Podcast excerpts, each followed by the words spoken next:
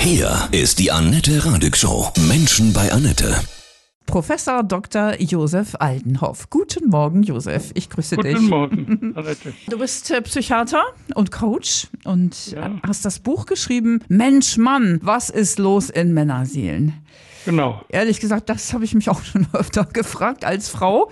Du dich als Mann auch, ja? Ja, eigentlich gar nicht so sehr zuerst. Ich fühle mich als Mann gut. Ich bin mit mir als Mann im Reinen, obwohl ich natürlich zu dem, ja, ich gehöre in die klassische Gruppe alter weißer Mann. Also das ist schon, aber das hat mich eigentlich nie besonders gestört, bis ich dann mal vor ein paar Jahren ein Interview hatte und der Journalist hat mich gefragt, sagen Sie mal, was, was mach, sagen eigentlich die Täter, wenn die zu Ihnen kommen?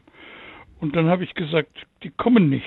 Und in dem Moment ist mir erst mal selber klar geworden, was das heißt. Und das ist tatsächlich so. Und ausgehend von diesem Thema habe ich mich dann weiter und weiter gehangelt, um was es geht, was dahinter stehen könnte und was man vielleicht dagegen machen könnte. Kannst du generell sagen, haben Männer ihre Identität verloren?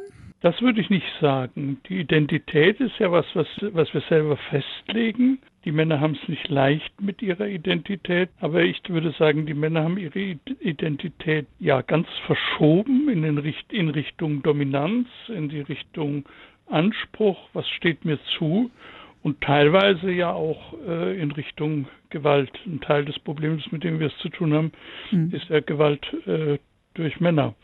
Und äh, das ist eine sehr einseitige Sicht der, ihrer Identität. Und das verwundert, weil ähm, Männer, wenn sie klein sind, also Kinder, äh, noch ganz anders sind. Wer verändert sie denn? Die Gesellschaft, die Eltern, die Umwelt? Ja, nach dem, was man äh, so weiß, ist es so, dass der große Wechsel meistens in der Pubertät kommt, wenn eben Jungs gesagt wird, also ähm, Gefühle, naja, aber schlechte Gefühle, also weinen, Schwäche zeigen und all das geht nicht. Das klingt zunächst wie so ein Allgemeinplatz. Ich habe gedacht, das gibt's heute nicht mehr. Aber dann habe ich mal geguckt bei meinen Patienten, bei meinen Klienten, das kommt noch ganz, ganz häufig vor. Also wenn Kinder geboren werden und in den ersten Jahren sind die von sich aus kooperativ, kommunikativ, empathisch. Jungs wie Mädchen, das gibt kaum einen Unterschied, es sind kleine Unterschiede, aber die spielen keine große Rolle. Und dann ändert sich das. Und das ist das, was weite Seiten unserer Gesellschaft prägt. Was können wir denn als Eltern da besser machen oder auch Lehrer und Begleiter? Ja, wahrscheinlich sind hauptsächlich die, ähm, die Eltern gefragt, die Lehrer dann später. Also was wir machen können, ist, dass wir, dass wir Kindern generell, wie Jungs wie Mädchen, ihre Gefühle zugestehen, ihre Gefühle ernst nehmen und sie ermutigen, wenn sie, was auch immer sie für Gefühle haben, dass sie zu uns kommen können, dass wir ihnen helfen, dass wir sie unterstützen. Und dass wir sie nicht in diese Richtung schieben, ein Indianer kennt keinen Schmerz. Das ist nicht nur politisch nicht korrekt, sondern es ist einfach Quatsch. Ja, und dieses, du bist ein Weichei oder so, ne? Ja, ja, genau. Ja. Also man kann weich sein, man kann auch mal härter sein, das ist alles situationsabhängig und das kann wechseln, aber in dem Moment, wo es einseitig wird, wenn nur noch die, sagen wir mal, starken oder harten Gefühle wahrgenommen werden, dann blenden wir einfach einen wichtigen Teil der Realität aus.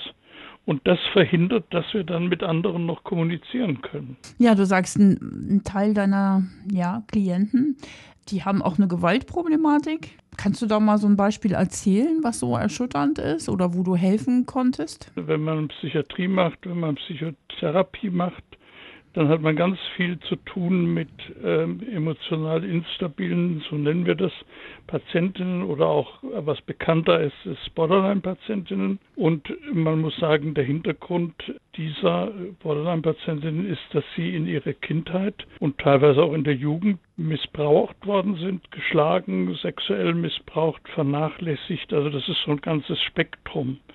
Und das führt dazu, dass sie sich nicht normal emotional entwickeln können und dass sie, dass sie, ja, dass sie letztendlich krank sind. Jetzt kann man fragen, passiert das nur Mädchen oder was, was ist mit den Jungs?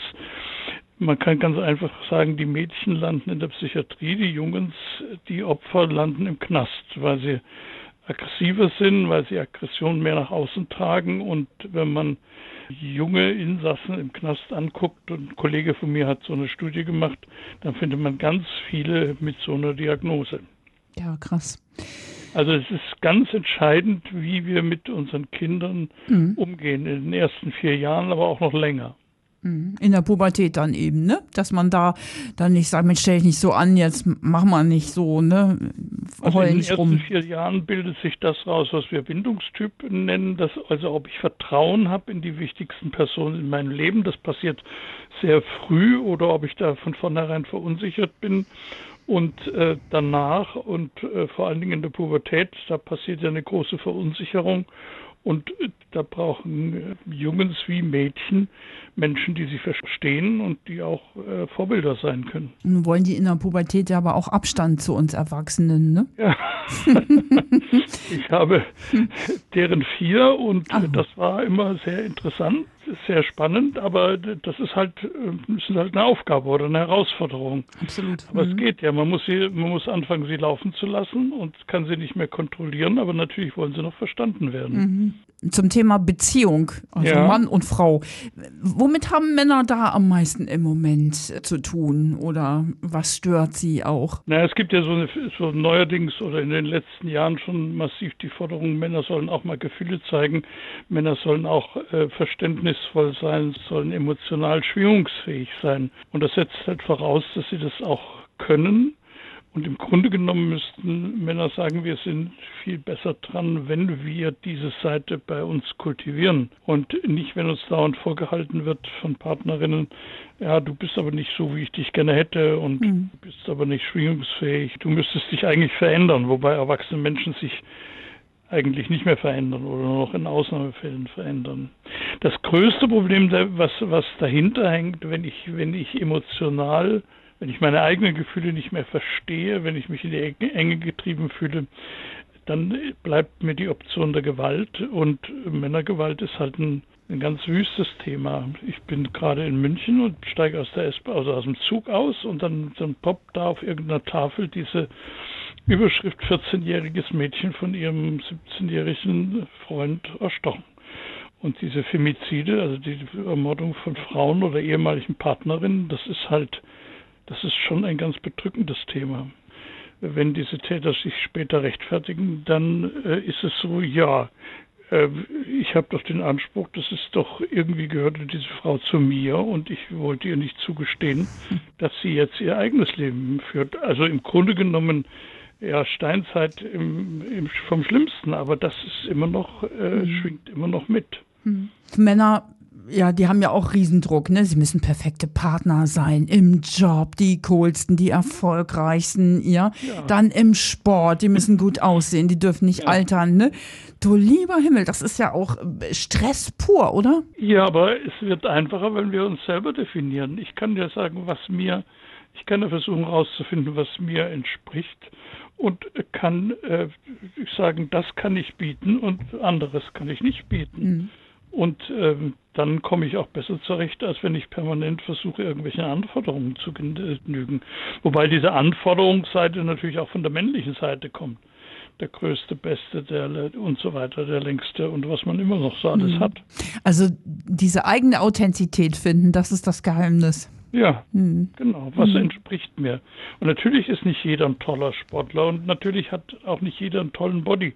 Und darauf kommt es überhaupt nicht an in der Beziehung. Mhm. Also Bewusstsein schaffen. Ja, ja. spannend. Ja. Was steht drin in deinem Buch für Männer? Welche Tipps kannst du geben?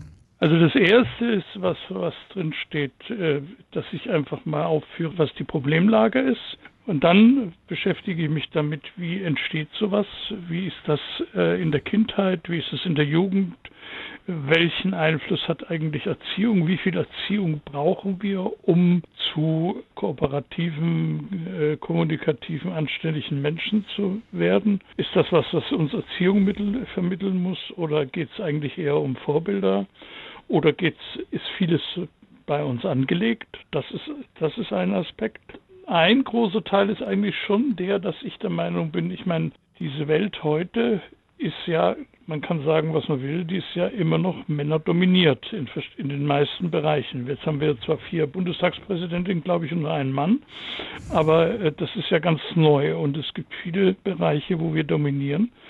Und dann sollten wir eben auch die Verantwortung dafür übernehmen. Und wir sollten uns nicht immer abducken, wenn Vorwürfe kommen von Frauen von feministischer Seite, sondern wir sollten selber sagen, finden wir das, was da läuft, finden wir es eigentlich angemessen, finden wir das richtig oder sollten wir uns anders verhalten? Und das betrifft jetzt nicht nur die Frauen, sondern das betrifft das Thema Rassismus, das Thema Fremdenfeindlichkeit und so weiter. Ich finde, Männer sollten sich klarer artikulieren, was sie für richtig halten ich finde es ja auch so, dass Männer untereinander auch nicht viel reden über das, was sie bewegt, oder? Das könnte ja auch ein Schritt nach vorne sein, dass man, dass Männer auch mal mehr unter sich sind, oder? Ohne uns ja, nervigen Frauen, oder? Ja, ja. Mhm. Aber es gibt ja inzwischen auch Männergruppen und mhm. das ist, äh, das ist ganz wichtig.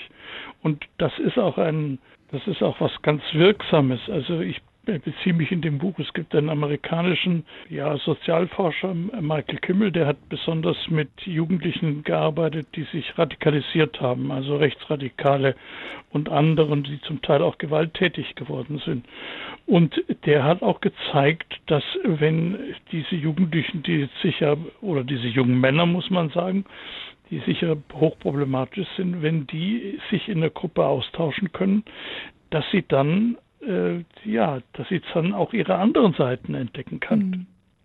Nur ist es immer noch, gilt es noch immer als unmännlich, ne? nicht untereinander über die Probleme zu sprechen, oder? Ja, das ist das mhm. Problem. Ich meine, auf der einen Seite denkt man, es kann nicht wahr sein. Das ja. ist ja nicht mehr, das alles ja nicht mehr neu. Mhm. Aber genau das ist das Problem. Ja. Also unmännlich und äh, das Unmännlichste ist Schwäche zu zeigen. Ja. das Problem ist, wenn ich Gefühle empfinde, mit denen ich nicht umgehen konnte dann, und das als schwach erlebe, das ist der absolute Abschuss. Es gibt ein YouTube-Interview, das ich auch zitiere mit einem amerikanischen, US-amerikanischen jungen Mann, der Straftäter war, der nichts ausgelassen hat, der lange Zeit im Knast gewesen ist und der aber jetzt äh, über diese Zeit berichten kann und auch berichten kann, wie er dahin gekommen ist. Und er sagt eben, der absolute Abschluss, das fürchterlichste von allem war, wenn ich weiche Gefühle in mir entdeckt habe, wenn ich Mitleid empfunden habe, wenn ich nicht hart sein konnte.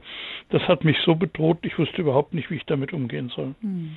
Und das also ist halt ein Zeichen, der er hat er hat es nicht gelernt, wie es viele andere nicht lernen. Und wenn man wenn man lernt, dass das auch gute und richtige Gefühle sind, äh, Mitleid zu empfinden, mhm. empathisch zu sein, mit jemandem, der scheitert, ähm, zu mitempfinden zu können, dann ist es auch nicht mehr so ein furchtbarer Angang. Aber wenn man das nie gemacht hat, dann hat das was Bedrohliches. Mhm. Also die Herzöffnung für Männer ich, mir fällt auf in diesen neuen Zeiten, die wir ja haben, ja. Mhm. Jeder darf natürlich sein Geschlecht wählen und es ist alles irgendwie Regenbogen. Haben dann nicht Männer auch so, so einen gewissen Druck irgendwie? Jetzt muss ich vielleicht B sein? Muss ich das mal ausprobieren? Ist das nicht auch so eine Irritation, die wieder Druck macht? Ja, ich glaube schon. Also ich, wobei ich glaube, das gilt für, für alle ja, klar. Geschlechter, muss für man Frauen auch, sagen, ja. dass mhm. man ich bin irgendwie und ich empfinde irgendwie und erlebe mich irgendwie und kriege jetzt plötzlich eine, ja, eine Vorgabe, bin ich vielleicht trans, weil mhm. ich man, weil ich weibliche Teile habe, weil mir manche manche Formen von Kleidung äh, gefallen, die anderen Männern nicht gefallen, weil ich Empfindung, weil ich mich zu Menschen hingezogen fühle, die, was eigentlich nicht meinen Erwartungen entsprach. Also ich glaube, es wäre wichtig, dass man mehr Gelassenheit da reinlässt und einfach guckt, was stimmt für mich und vielleicht auch einfach mal mehr versucht auszuprobieren und äh, weniger Druck zu machen. Gelassenheit, das ist ein schönes Wort. Hast du so einen, so einen super Tipp, den du wirklich, der immer irgendwie stimmt für Männer, Josef, den du gerne sagst? Dass wir uns besinnen, wie wir sind, wie jeder von uns ist, auf, uns, auf unsere Individualität besinnen und uns dabei klar machen, dass wir alleine nichts können, sondern dass wir die anderen, und das sind nicht nur die anderen Männer, sondern das sind Frauen, das sind Kinder, das sind andere Menschen, dass wir die brauchen. Und dass es immer, immer, immer besser ist zu kommunizieren, als dicht zu machen und irgendwelche üblen Sprüche loszulassen. Ja. Ich denke, das ist so ein, so ein Problem auch äh, mit dem Internet, weil ich da ja ich sehe den anderen nicht und da kann ich irgendwelche Dinge rausrotzen, ja. die dann irgendwie ganz furchtbar kommen. Und wenn ich dann den anderen, dem anderen gegenüberstehe und tatsächlich mit ihm reden muss, dann ist es was völlig anderes. Wichtig wäre immer, wenn ich einen Hass schiebe, immer wenn ich sauer werde, immer wenn ich denke, ich bin benachteiligt, versuchen, das Gespräch zu finden, zu reden mit denen, mit denen ich Stress habe. Tolle Tipps für Männerseelen. Ich danke dir sehr. Ja, bitteschön.